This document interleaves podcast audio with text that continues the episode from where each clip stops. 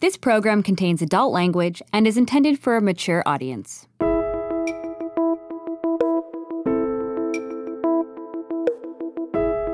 This is Feedback, a Q6 audio production, written by Kevin Shea, directed and edited by Jill Harper, executive producer Christine Groom.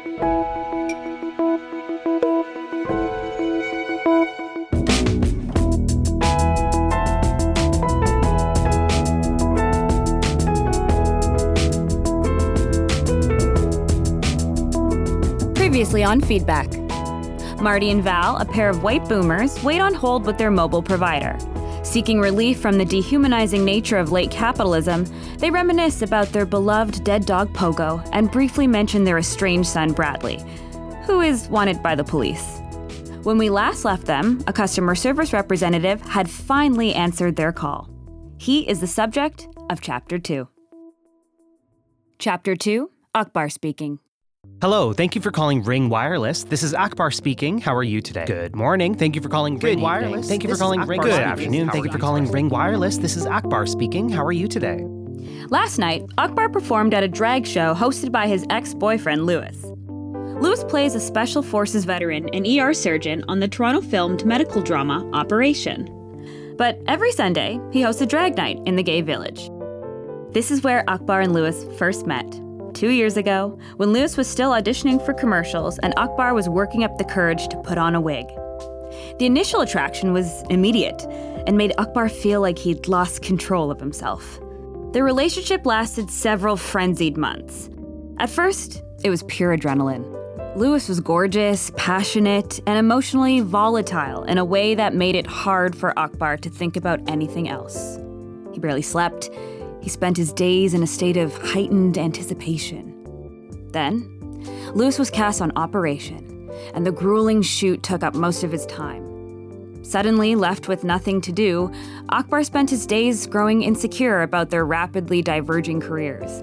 He began to suspect that Lewis was having an affair with a male nurse on the show, and that it was only a matter of time before they would move to LA together and forget all about Akbar. When Lewis suggested an open relationship, Akbar took this as proof that a burgeoning TV star couldn't be satisfied dating a broke queen with no prospects and significant student debt. With an intensity and speed that surprised him, Akbar broke up with Lewis and cut off all contact. It was a traumatic experience, and Akbar had thought about Lewis often in the years since. As he poured more and more of his energy into his drag act, he was careful to avoid the popular Sunday night shows that Lewis still hosted. Until last night. Having played every other show in and around the Greater Toronto Area, Akbar felt strong enough to face his fears and requested a slot. Lewis responded to his message within seconds. Akbar arrived once the show had already started, hoping to avoid Lewis as much as possible. The cramp bar was hot and standing room only. Over the audience's heads, he could make out Lewis as a young Queen Elizabeth. Akbar felt a tightening in his stomach, ordered a tequila, and watched as Lewis knighted Adele with a flimsy plastic sword. Seeing him tower over the audience in six inch heels, it felt like no time had passed since their breakup. As Adele dipped on stage, Lewis slowly snaked his way through the crowd, his eyes locked on Akbar, who realized with terror that he was trapped. The rest of the night passed in a series of flashes. Akbar strutting around the stage to Love is a Battlefield, Lewis, his wig and makeup removed, sliding into a booth beside Akbar, their legs barely touching, making out in the green room, the cab ride to Lewis's condo, neither of them speaking, the door closing behind them, Akbar falling into familiar sheets, Lewis's lips moving down his chest, his stomach, and finally finding Lewis's hard, thrumming, upstanding. Hello, thank you for calling Ring Wireless. This is Akbar speaking. How are you today? Well, I'm not doing well at all. In fact, I'm really very upset. There is a big, huge problem with this bill you sent us, and it's something I already talked to you people about, and I thought it was settled. This morning, Akbar woke at dawn, dressed in silence, and left without waking Lewis. He took a cab home and slept for the rest of the morning, and when he woke at noon, he willed himself to believe that what happened with Lewis was a dream. He ate a quick breakfast and took the bus to his job at the Ring Wireless Call Center. I- If it was a dream, Akbar told himself. It would be forgotten by the end of the day. Then, just as he took his first call at 1:32 p.m., his cell phone lit up with a name he had just vowed never to think about again. Hello? Hello? I'm sorry to hear that, ma'am. May I put you on hold for a moment? Thank you. Hey, Lewis, I'm just at work. Is everything okay? Yeah, why? You just. You left in the middle of the night. Oh, I just I, I left in the morning. This this the sun was up. Right? Yeah. Sorry, I, I had some some stuff to do. Uh huh. Yeah. Uh huh. What do you mean, uh-huh? aha? Look, I didn't want to do the whole that was so nice, I'll text you thing either. Okay. I'm 32 years old, I'm not a baby. But you didn't have to skulk out like I'm some goon who picked you up at the bus station. I did not skulk out. Ha! You, you were asleep, and I know how much you need your 10 hours a night. So, yeah, I crept out. You practically slithered out of there. Okay, I'm sorry what happened happened. You're sorry. Yeah, Well, fuck you too then. I, I was really, really drunk. So? I was drunk and stoned and concussed. Okay, then we were both out of our minds, and we did something we shouldn't have done, and the best thing to do now is to try and forget it and move on with our lives. Unreal. I have to go. You're a real cunt, you know that? Okay, thank you. I'm so sorry about that. I've been on hold all afternoon. That must be awfully frustrating. It is. I want to personally apologize and to thank you for your patience. Well, okay. You're welcome. Now, is this a billing issue or That's right. I'm very happy to help you with that. Before we look into it, I do have to ask you a few questions so that I can pull up your account here. May I start with your last name? Levac. Capital L E, capital B A C, one word. Thank you. And your first name, please. Val. Valerie. V A L E R I E. Thank you. And your date of birth, please. July 9th, 1957. Thank you. And your current address, please. 136 Pinewood Crescent, Etobicoke, Ontario. I'm from Etobicoke. Uh huh. And your postal code, please. M8Z2W6. Do you want my license plate number two? No, thank you. Just your security answer, please. The clue is baseball. Security answer. Yes, ma'am. The security answer for your account? The clue is baseball. Baseball? Yes, ma'am. You know the security answer? What? The security answer on the ring account. I don't. No, I can't remember. What's the question? The clue is baseball. Baseball isn't a question. Is there a question? That's the clue you gave us when you set up your account, the word baseball. Is there anything else there? No, ma'am. Do you follow baseball or. No, I don't. Martin likes the Jays. Is Blue Jays the answer? Let's see. No, It's the name of a team, though. I, I can't say. Can you think of what it is? The security answer? Well, let me see it. I have it written here. The Wi Fi password is IBK3. Sorry, sorry, ma'am. It's not the password for your Wi Fi, it's for your Ring wireless account. Martin, Yeah. it's not the Wi Fi password. It's your phone account security answer. It's the phone account security Just answer. take the Wi Fi password. I, I can't take the Wi Fi password. I just need the security answer for your Ring he wireless just account. needs the security answer. I don't for know what the- that is. All right, all right. Look, what's your name? Akbar. Akram? Yes. Look, Akram, it's just a problem with the bill. I can give you my credit card number. I'm sorry, but we do need the security answer to proceed. Oh, we do, do we? Well, I can't remember it. So there. What now? I mean, I want this bill fixed today. I've been on hold for an hour already. I can definitely help you with that, but I do have to confirm your identity. Uh, we can have an email sent to you with a temporary password. How does that sound? I'm sorry. It's just frustrating. All these passwords. Marty won't let me use the same one more than once. Marty is your husband? He's obsessed with cybersecurity. It's important these days. That's what he says. May I ask you to confirm your email address? Val and Marty, all lowercase, dot pinewood at yahoo.com. Thank you. May I put you on hold while I have the email sent? I guess so. Akbar took a job at Ring Wireless shortly after his breakup with Lewis. He had just gotten started in the drag scene and wanted to free up his nights for performing. He excelled as a customer service representative and became known as someone who would go to extraordinary lengths to satisfy his customers. During his tenure, he had been offered a promotion to supervisor twice, and both times turned it down so that he could maintain a flexible schedule. He remains well liked by his manager, and his customer feedback surveys consistently score in the high nines.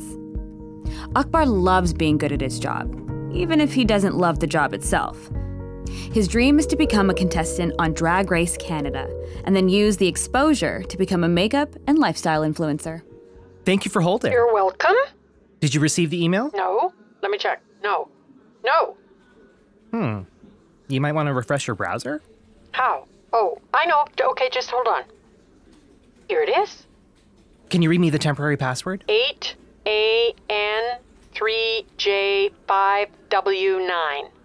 Thank you. Now we just need to set up a new password for your account. Fine. Thank you. Now, first, I will need a password. It must be at least six characters long. Oh, God. I don't. Baseball. Your, your password will be baseball, uppercase B, Whatever. lowercase Sure. Sure. A. All right. And next, I will need a clue. Uh, it can be a word or a phrase. Baseball. The clue has to be different from the password. Marty, what was the name of Bradley's little league team? Oh, sparrows. Sparrows. Thank you. I wonder, do you think sparrows was your original security answer? Oh. yes, I bet it was. Akbar's phone lights up once again. Funny how the mind works. He knows he shouldn't answer it. Well, you're all set up. He tells himself to ignore it. I'm so sorry. May I put you on hold for one moment? Thank you. What is it? I forgive you. I didn't apologize. I'm prepared to move on if you are. I am not. Will you come over later? I think I think we should avoid each other for the rest of our lives. Wow, okay. Last night you said you couldn't stop thinking about me. We we we all say a lot of things. I was caught up in the moment. Right. Well, I've been thinking about you too. Have you? Yes. Be- because you haven't been acting like it. Okay, what does that mean? You spent the last 2 years fucking every man in Toronto. What? as if as if that would even be possible. You slept with someone the night we broke up. Well, I'm pretty sure that's none of your business since you had just dumped me. And and how do you even know who I've slept with? you have a reputation. I do not. You're like an urban legend, a folktale to scare twinks around the campfire. Don't slut shame me. Oh, spare me. A single gal can't enjoy herself without being labeled the patriarchy at work. I can't do this right now or ever. It is too much drama. How dare you? I want peace, Lewis. I don't want drama. Please stop calling me. I will stop calling if you promise to come over later. Making threats is abuse. You used to love a little abuse. Not anymore. Goodbye, Lewis. Have a good life. Hi, Valerie. I'm so sorry about that. I had a technical issue over here. I will not be put on hold again. Is that understood? If you need to do something, I want you to stay on the line while you do it. I'm sick of being put on hold. I completely sympathize and I'm sorry. now, I've got your account in front of me. What is it I can help you with? Give me the bill. I don't have it. There, on the table. Oh, right. Okay. We were charged 18 extra dollars last month. Yes, ma'am. That's what I'm seeing here as well. Why? Well, your family save plan gives you one gigabyte to use between two accounts, and it looks like you went over by 180 megabytes, so that's why you've got the overcharge there. Hello? This happened two months ago, and we switched our plan specifically so that it wouldn't happen again. My husband is on disability. I'm very sorry about that. It must be very frustrating. You know what's frustrating? I work hard all week. I bust my ass making sure I get my work done. And then to be treated like this? After however many years of loyal service, to be treated like an afterthought when it's your job to make me happy because be, because customer service is the heartbeat of every business. Do you understand that? yes, ma'am, I do. Again, I'm very sorry. When Sunday comes around, I want to relax. I've earned the right to relax. But instead, I have to call you to figure out why, after we switched our whole plan two months ago, we're still getting charged extra on our bill. And I'm sorry, but saying you're sorry isn't really good enough. I want to know what you're going to do to fix this. All right? Valerie, if I were in your situation, I would feel the exact same way. It sounds like someone here made a serious mistake putting you on the plan you're on, and first of all, I'm gonna make sure our supervisor hears about it, because this is unacceptable. Frankly, I'm upset about it because you're right, it's your satisfaction that keeps the lights on here. So to know that you were misled, misinformed, and that our policies were misrepresented to you, I'm really not happy about it either, and I'll take action as soon as we're done speaking. But that's not all I'm gonna do. I'm going to help you fix this once and for all so that you never have a Sunday of yours wasted talking to someone like me again. It's the kind of promise Akbar makes every day. He said these types of things so often that the words have lost all meaning.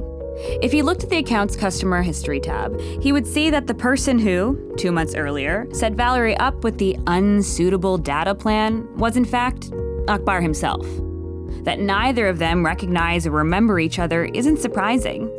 Akbar speaks to dozens of people a day, and Valerie is constantly on calls with store managers and floor staff.